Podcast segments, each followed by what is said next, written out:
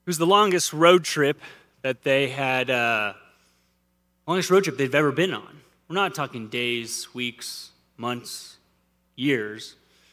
Nearly four decades they spent wandering around in the wilderness, waiting for that promised land to finally be given to them. And it wasn't until at some point throughout the journey where their camp and their time at home started to look a little different. Because the tent was no longer just a place where they would sleep or eat or take shelter from the blistering hot weather. It was also a place where they would begin to commune with God. Because at one point, there was a difference that happened within each and every one of them. When it started to happen, there was a noticeable calm that would cover each and every person within the nation of Israel.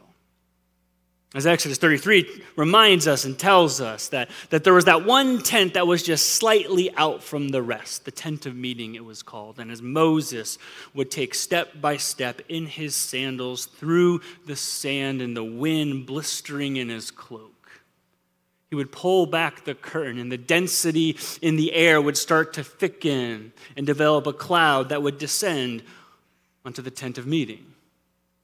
He would go in, he would meet face to face with God. And it's at that moment when that would happen, the, the, the, parents would start to call the kids in. The clanging of, of the cooking would subside. The bartering of what I have and what I want would begin to subdue as they would all make their way back to their own tents. And that as Moses would meet face to face with God, they too would begin to mimic that same posture.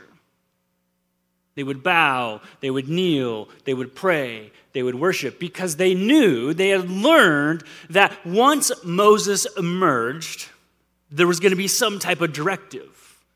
Go here, take your tent with you, stay put. The enemy is coming. And they knew that they had to recognize the voice of God in order to trust and obey where he would call them next.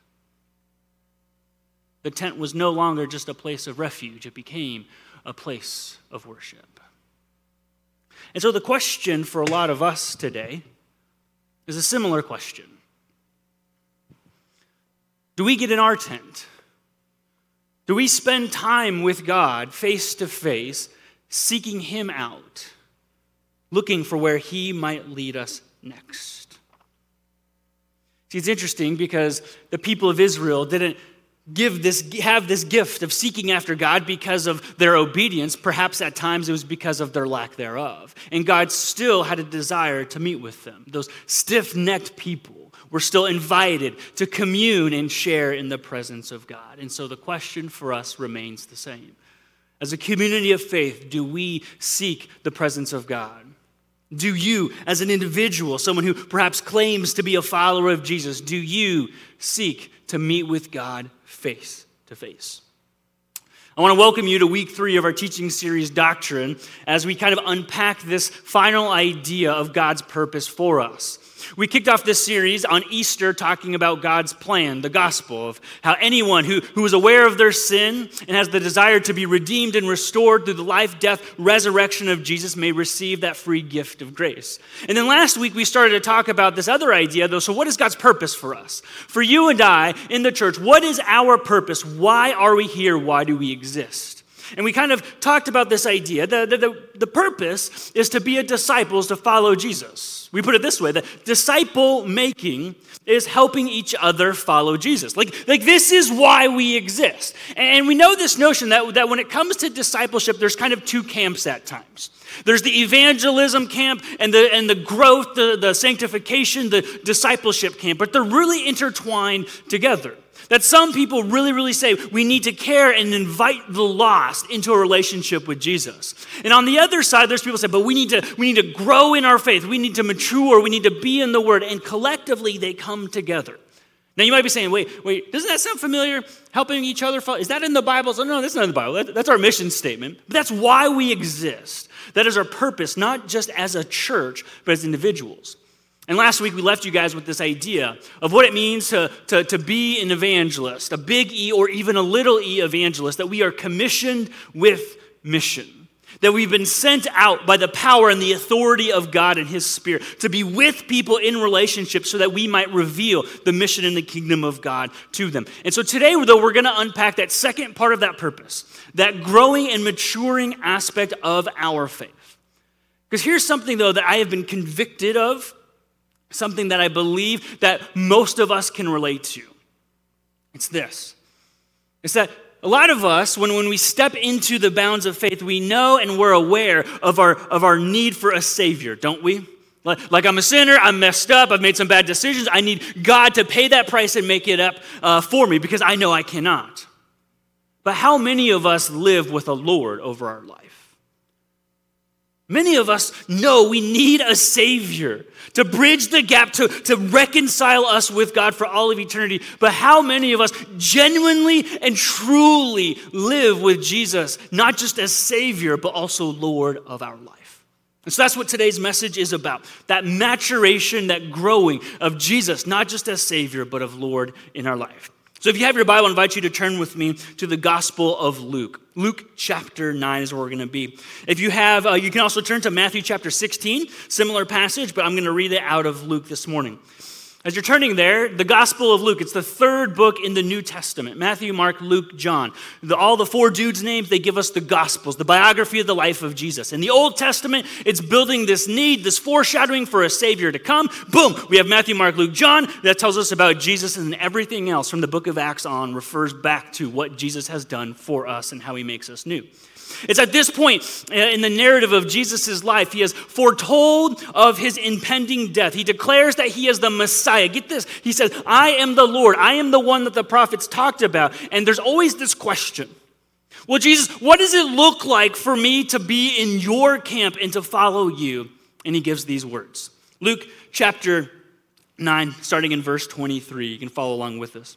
He says this He says, Then, this is Jesus, he said to them all, Whoever wants to be my disciple must deny themselves and take up, or perhaps your translation says, pick up their cross daily and follow me. For whoever wants to save their life will lose it, but whoever loses their life for me will save it. What good is it for someone to gain the whole world and yet lose or forfeit their very self? Whoever is ashamed of me and my words, the Son of Man will be ashamed of them when he comes in his glory and the glory of the Father and of the holy angels. Truly, I tell you, some who are standing here will not taste death before they see the kingdom of God. This is a passage that I think kind of hits hard for us as Christians, especially in Western American culture. We, we, we read and we hear passages like this and we just kind of say, oh, that doesn't sound quite right. There's a lot of like a intense language there. Deny, pick up your cross, follow me. I don't really know because we have bought into this lie, this false teaching and, and, and, and belief about God that isn't God's job to make my life better. Isn't, isn't it God's job to make my life gooder? That's not a word, but you know, you know what I'm saying, right? Isn't, isn't it God's job to make me happier, to, to, to get rid of all the bad stuff? Isn't it God's role His job to make my life easier and more comfortable? And we begin to say, I, I don't really know if I like this passage. And yet, this is Jesus saying, if I'm going to be Savior of your life, this is what it looks like and this is what it takes. And we kind of go, I don't know. Do I have to? Like, like, isn't there like an option B? Can I just get like the pass? To get in and not worry about this. And Jesus is making it clear over and over and over if you're going to come after me, you better be willing. There's a lot that comes with it. And we kind of get, ah, I'm not so sure. We get a little tense, don't we? We get a little, a little hesitant when we hear these, these words and these phrases of Jesus says, if you want to find your life, you're going to have to lose it. If you're not willing to die, then you don't know me. And we begin to say, yeah, but I don't know. Right? Like, I don't know. Jesus, I like my life. I like being comfortable. I like kind of keeping you in this little box that I can control you and I can take you out when, when, I, when, I, when I need you. And, and that's just kind of, to me, what I've resoluted faith to be. And Jesus is just like, no, this, this, this isn't life. This isn't what I've created it to be. So let's look at these three phrases this morning that Jesus uses of what it means to be a disciple, to be growing in our faith. Number one, he says, deny yourself. The first step Jesus says is you have to deny yourself. Deny, here in this term, it's a word that means to, to grow unaccustomed to. Now, now perhaps uh, I don't know how many of you guys have ever like gone on a diet before, but if you ever like gone to the doctor and they want to like say, "Hey, there's some health stuff going on. We need to cut some foods out of your life," and they're like, "Yeah, you know, how many peach rings are you eating?" I'm like, "Only like four bags a day. It's not that big of a deal." They're like, "Yeah, we're gonna need to stop doing that, right?" And so it's this notion uh, of though when you begin to diet and you begin to kind of stop eating certain foods, your body goes through a weird adjustment. You can notice that something is happening because you've grown accustomed to feeding yourself one thing in order to change and to grow accustomed to feeding yourself something else. And so, in the same way, our hearts, our minds, our souls, our values, our decisions are naturally accustomed to things like sin, pride, selfishness, bitterness, vitriol. And on and on and on goes down the list. And so that's why Jesus starts. He says the first step to following me is you have to deny, you have to grow unaccustomed to the way in which sin has overcome your life. But what's the advice of the world? It's not deny yourself, it's the exact opposite. The world says, what? Find yourself, discover the real you. Search within, and there you will find hope and meaning and purpose. Yet we watch the rich and famous go from marriage to marriage, house to house, surgery to surgery, only to be searching, only to continue to find and hope that they'll stumble upon something that is lasting. The thing is, this isn't anything new. This isn't anything that, that, that is different than the way it's always been. Like, even back in the book of Exodus, as they're going through the promised land, uh, God calls Mo up. He calls Moses. He goes, Hey, I need you to come up on this mountain. I'm going to give you the Ten Commandments. It's going to be important. We need to do this thing. And so, so Moses like, All right, cool. I'm a servant Lord. He goes up to the mountain. And he's gone like a little over a month. And the people of Israel are like freaking out. They're like, Yo, it's been like 32 days. Where's Mo? And everyone's like, I don't know. He, he went up the mountain, he hasn't come. Well, where's God? Supposedly with Mo, but we haven't heard from him either. Okay, well, what do we do? Uh, I don't know. I've got an idea. Let's go to our tents. Let's grab all of the gold and let's throw it in the middle and make a calf and let's worship that instead. And at this point, I'm just wondering was there someone who was there in the crowd being like, you know, this probably isn't the best idea? Like, this probably isn't the smartest thing, but you know, I don't want to be seen as a uh, radical. I don't want to kind of rub people the wrong way or, or create friction within the camp. So I'm just going to kind of go along with the flow because you know what? Everyone's saying this just seems right. This just seems like what we ought to do. And so, and so they go and they camp, and then Moses comes down, breaks the Ten Commandments out of, out of anger and frustration. Why? Because they went with what seemed right in the moment. And that's why Jesus starts off by saying, If you want to follow me, if you want to have a faith full of power, if you want to have a faith full of energy, you need to start by denying yourself. Grow unaccustomed to your heart, to your sin, to the way of the world, and choose a different way. It's not understand yourself first so that you can understand God. It's the opposite. Understand God in His glory, in His goodness, in His holiness. Understand Yahweh as He is. Therefore, then you begin to say, I am broken. I am sinful. I am in need of a Savior. I need someone to help me figure this thing out because I just keep messing it up. Deny yourselves. If you're unwilling to slay this life, if you're unwilling to loosen your grip on the things that hold us captive to today, then Jesus says, You've missed the point. If you're unwilling to change how you think about relationships, if you're unwilling to change how you perhaps uh, view sex- uh, sexuality different from the world, if you're unwilling to, to, to, to be generous with the money, the gift that I have first given to you. If you're unwilling to know that I've given you a gift and I've given you opportunity to reach, if you're unwilling to deny yourself, to change your values, alter your schedule for me, then perhaps you've misunderstood the call of what it means to be my disciple. I think that's why, why the Apostle Paul in 1 Corinthians chapter 1, he, he, he uses this language in which he says, the weakness of God is still out, uh, far outweighs, it is far stronger than the, the greatest power of mankind. That the foolishness of God, he's using hyperbole, is far wiser than the greatest wisdom that we could ever accomplish.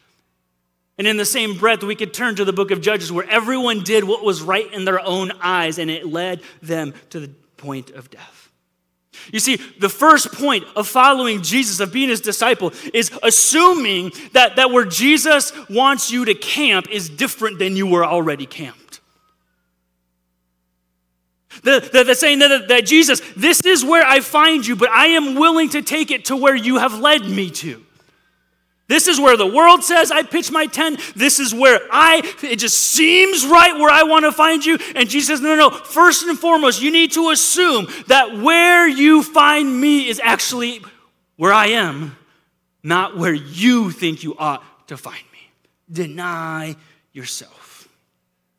Number two, Jesus says this. He says, then you need to pick up your cross. Pick up your cross. For our illustration this morning, we can ask it this way Are you taking your tent with you, or are you leaving it behind? I'm afraid that a lot of us, myself included, I'm guilty of this, we, we set a course of life. I'm going to go out to the, the lands that I want to explore. I'm going to go after the things that I want to chase. I'm going to just kind of go with what my gut tells me. And I say, okay, you know what, Jesus? And I'm going to leave you here. I'm going to leave my tent behind. At least I know where it is. And so if it gets too difficult, I'll come back and get you.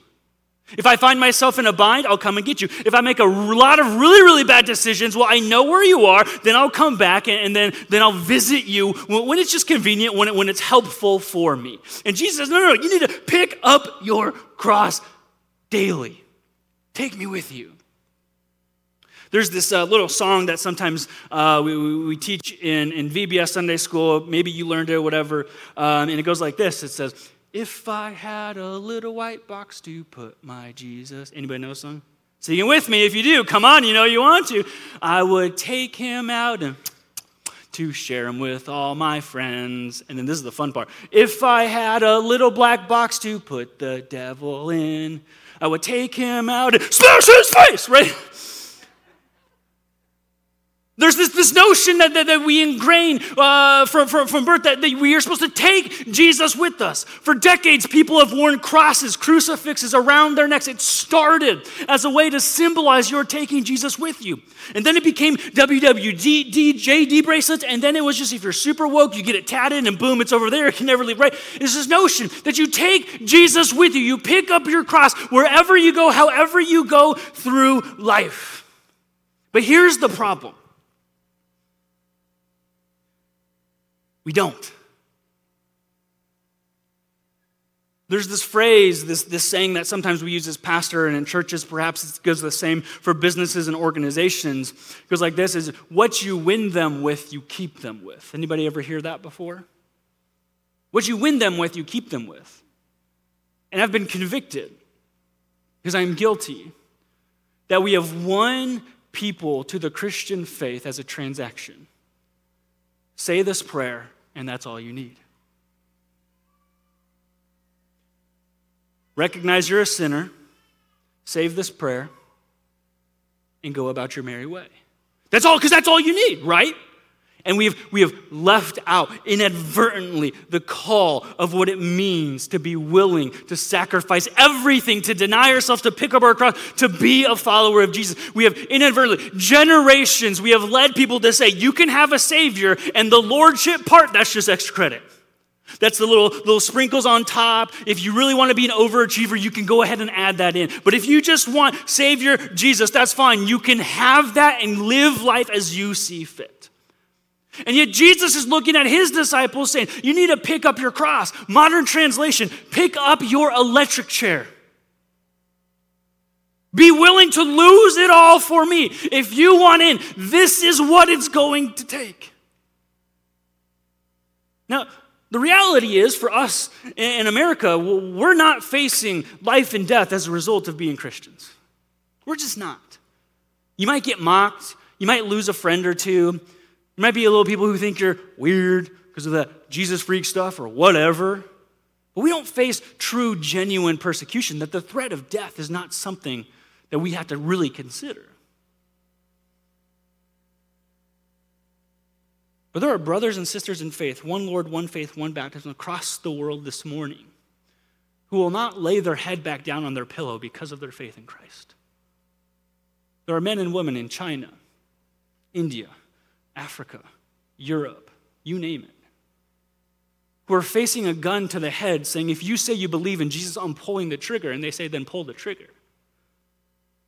Scholars estimate that there's been 75 million martyrs for the Christian faith, and that 45 million of them have come at the turn of the 20th century. They know, they understand what it means to pick up your cross daily. And what do we do? Well, if it's convenient for me, I'll do it. See, I think this stems, we've turned following Jesus into a transaction that you just say the one time and you go about life, right? Like, like perhaps you went to summer camp as a kid.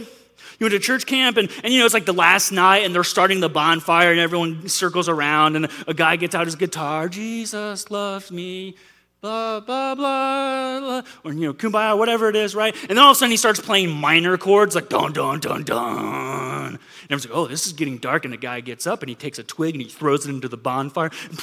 And he's like, you don't want that to happen to you, do you? And you're like, no, of course I don't. That sounds terrible. What do you mean? Well, if you, you know, have you repented of your sin? Well, no. Uh, okay. Well, repent of your sin and that won't happen. You can be in heaven someday. And you're like, yes, give me that. I want that. And you say, cool, you're in. All right, have a great week, everyone. And that's what we've turned following Jesus into. You say it once, you get in, and you go about life. I know this because whenever we talk about obedience, everyone kind of takes a step back. When we talk about accountability, that there's sin in your life that is reigning over you, and, and we want to pray for you and give you accountability to overcome it with the power of the Spirit, and that sounds a little legalistic. Well, what about following Jesus and, and changing the way that, that, that, perhaps you use your money or your schedule or your relationships to benefit the kingdom of God? I don't know. That seems a little radical for me. Because we've made it into a transaction. Jesus talks about lordship when he talks about saviorship. When Jesus talks about messiahship, he says, I also am God of your life. That there's an obedience that I need you to know. That I've given you my spirit to overcome sin and turmoil and pain if you, if you just give your life to me. There are people in this room, some of you right now, you are going through so much pain and hardship because of sin in your life and you're unwilling to give it over to the power of the Spirit to release you. Because it's not convenient. You like the choices you make secretly. You enjoy getting to call all the shots. Because this is what we've done. We've left the tent behind. Jesus, I know you're in there. I'm going to go about my life and I will come get you when it's appropriate, when it's convenient to me. You know, I'll, I'll show up to church on Sunday morning if it's not too hot and it's not too cold if it's not so nice out that I don't want to be outside, but it's not so ugly out that I actually want to get up, and my, and my kids slept well last night, and all my bills are paid, and there's nothing good on Netflix, and my husband and I, you know, we, we, we've gotten along, and my wife and I, we didn't bicker for like three days, and, and um, um, there's, there's air in my tires, and uh, all the twigs in my yard are picked up. And so then, if everything right, and if all of my ducks get in a row, then I will show up, God, and I will give you this one hour Let's see what you got. And then we wonder, where is God in my life? Why isn't God doing something? It's because we've left the tent behind. Listen to me. Please, please, please listen to me. Every time we leave the tent behind, every time we go about life and we don't pick up our cross and we don't deny ourselves, we punt on God's gift to us to make a difference for his kingdom. Every single time. And my prayer is that we are a church filled with people who never punt on the gifts of the Spirit that God has given to us to grow with one another in community, to know God so that His name may be great. But we must pick up our cross, we must take our tent with us. Number three, Jesus then follows it up. Lastly, he says, Also, you're going to need to follow me. Follow me. This is a term that means apprentice. In the ancient Middle East, the goal was for the apprentice to be so good at the craft that if you were to buy it, you couldn't tell if it was the master or the apprentice who made it. And so I want to ask you this question. I'm going to come back around to it. I want you to think about this question Why am I following Jesus? If you have a faith in Jesus, if you claim to be a disciple, why am I following Jesus? One of my favorite authors is, uh, he's an economist. His name is Malcolm Gladwell, writes phenomenal books. He wrote this book called Outliers, in which he coined what is referred to as the 10,000 hour rule. The 10,000 hour rule is that anyone who is considered a master at their, their craft, their trade, their hobby, their sport, their instrument has spent a minimum of 10,000 hours. And I begin to think to myself, what would it look like? What would it take for us to be considered master disciples? People who just, who just get it, and it just becomes second nature to us. And then I started to do some math. Check this out. So Jesus went up to some young men and he said, Drop your nets, the thing that you grew up doing, the only way of life. Uh, just, just come after me. And for three years, Jesus walked with his 12 disciples. Now, they're good Jewish boys, so which means they would honor the Sabbath. And so, six days a week, Jesus spent with them for three full years. Roughly 12 hours a day, sunrise to sunset. You know what that comes out to? It's a little over 10,000 hours. And Jesus says, okay, so now you got it, you understood, and they still messed up. They still made mistakes, but Jesus, they knew that Jesus would. Love as I love, talk as I talk, commune with God as I have shown you. And they go out and they start the church. Three years, 12 disciples, and then it explodes. Let's say, uh, let's, let, us let us use American metrics here. One hour a week. And if you didn't miss church for one hour every single week, 52 weeks a year, eh, sometimes 53, you know, it would take you 192 years to become a proficient, to reach that 10,000 hours. An hour a day in which you did not miss a day would still take us 27 years become a proficient disciple. Deny yourself, pick up your cross, follow me. You know, Jesus didn't say there's going to be a test. I wrote some things down, not the Bible, because Jesus didn't have the Bible, right? He said, he said I, I, wrote some things down, I had some good ideas. I'm going to give you a multiple choice test, and if you get at least, you know, 70, then cool, we'll talk. And if not, you're just going to have to go study and real. No, no, he says, follow me. Mimic me. Do as I do. And yet, a lot of us say, Nope, I like the Savior Jesus, not the Lord Jesus. One of my favorite theologians, his name is Dallas Willard, he has this quote, and he calls it vampire Christianity. This is what he says. He says, This heresy has created the impression that it is quite reasonable to be a vampire Christian. One, in effect, says to Jesus, I'd like a little bit of your blood, please. He's talking about justification, atonement of sins.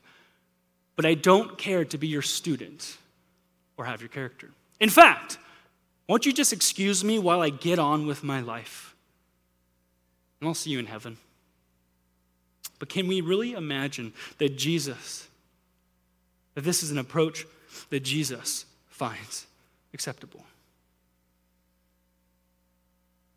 Why do I follow Jesus? If you answer that question saying to go to heaven someday, then Jesus makes it clear discipleship, the power of the Spirit, it's not going to be active and real in your life. There's going to be sin that, that, that overcomes you. And you're just going to go through life looking like everyone else. If your answer is, why do I follow Jesus? Because I think it's his job to make me healthy, wealthy, wise, uh, to, to give my business great success, then I'm just going to be honest. You're going to be severely disappointed. you probably need to read like the book of Acts and what happened to the disciples and all that type of stuff, right? But if your answer to the question is, why do I follow Jesus? It's because he died for me and has given me new life. If he was willing to die for me, then I am willing to live for him. Then and only then do we understand that we will say, God, show me where to camp.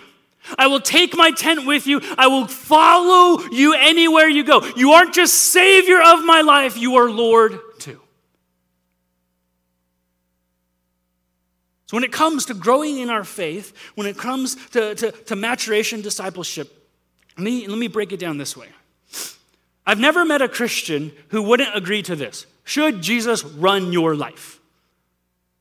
Should Jesus run your life? Everyone's like, yeah. That's why I'm in. He's Lord. He knows everything, blah, blah, blah, of course. But then we do this. Then we say, but, but I, I want in too. Uh, I, I want to call some shots. I want to be involved. I like certain things. I want to, you know, manage money my way. I want to manage time my way. I want to manage relationships my way. I want in too, Jesus. You can run my life, but I also want in. And when I get in the way of Jesus running our life, it ruins it. If we say, Jesus, you run my life, but I still want to call the shots, and I tries to squeeze in, it ruins our ability to follow Jesus. It ruins the heart that God has set aside for us. It ruins the expectation. Deny yourself, pick up your cross, follow me.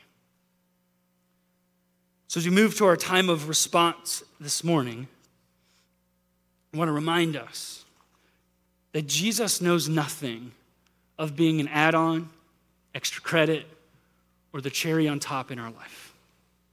Rather, Jesus has showed us where to meet him.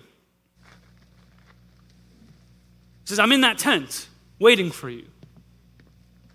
I'm in that tent waiting to commune with you, to invite you into this life. Are you going to meet with me face to face or are you going to leave me behind?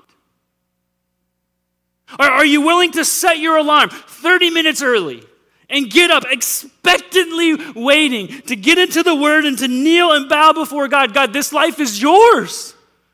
You have redeemed me. You have made me new. You have given everything that I have. Lord, show me. Reveal your life to me. Are we willing to, to turn off Netflix? Hulu, Amazon Prime, Peacock, all the other ones early. God, I'm going to meet with you face to face. I'm going to get into my tent and commune with you. I want to know your voice. I want to follow your direction. Because it's really, really, really hard to follow Jesus.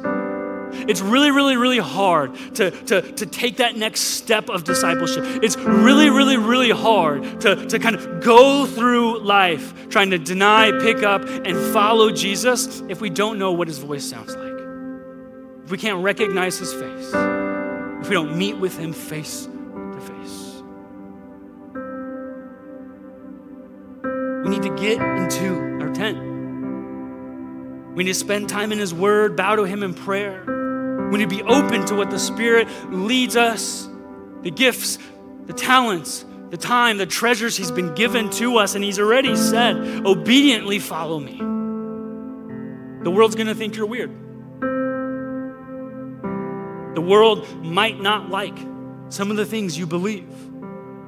But are you going to deny yourself or go with what seems? The only way this is possible isn't because of a strength of our own. I'm not talking about white knuckling our way to the kingdom of heaven. What I'm saying is it's already been done, it's already been paid, it's already been overcome on our behalf. Because of life, death, the resurrection of Jesus. When he looks at his disciples, I have given you my spirit. Now go. Change the world. But this is what it looks like. As we continue this morning, I want to invite you to partake in worship with me. Uh, and continue to worship, partake in communion with me. To remember that because of Jesus and his good work, his grace, his cross. And last night with his disciples, Jesus was in the upper room. He held up the bread and he said, This is my body broken for you. Take.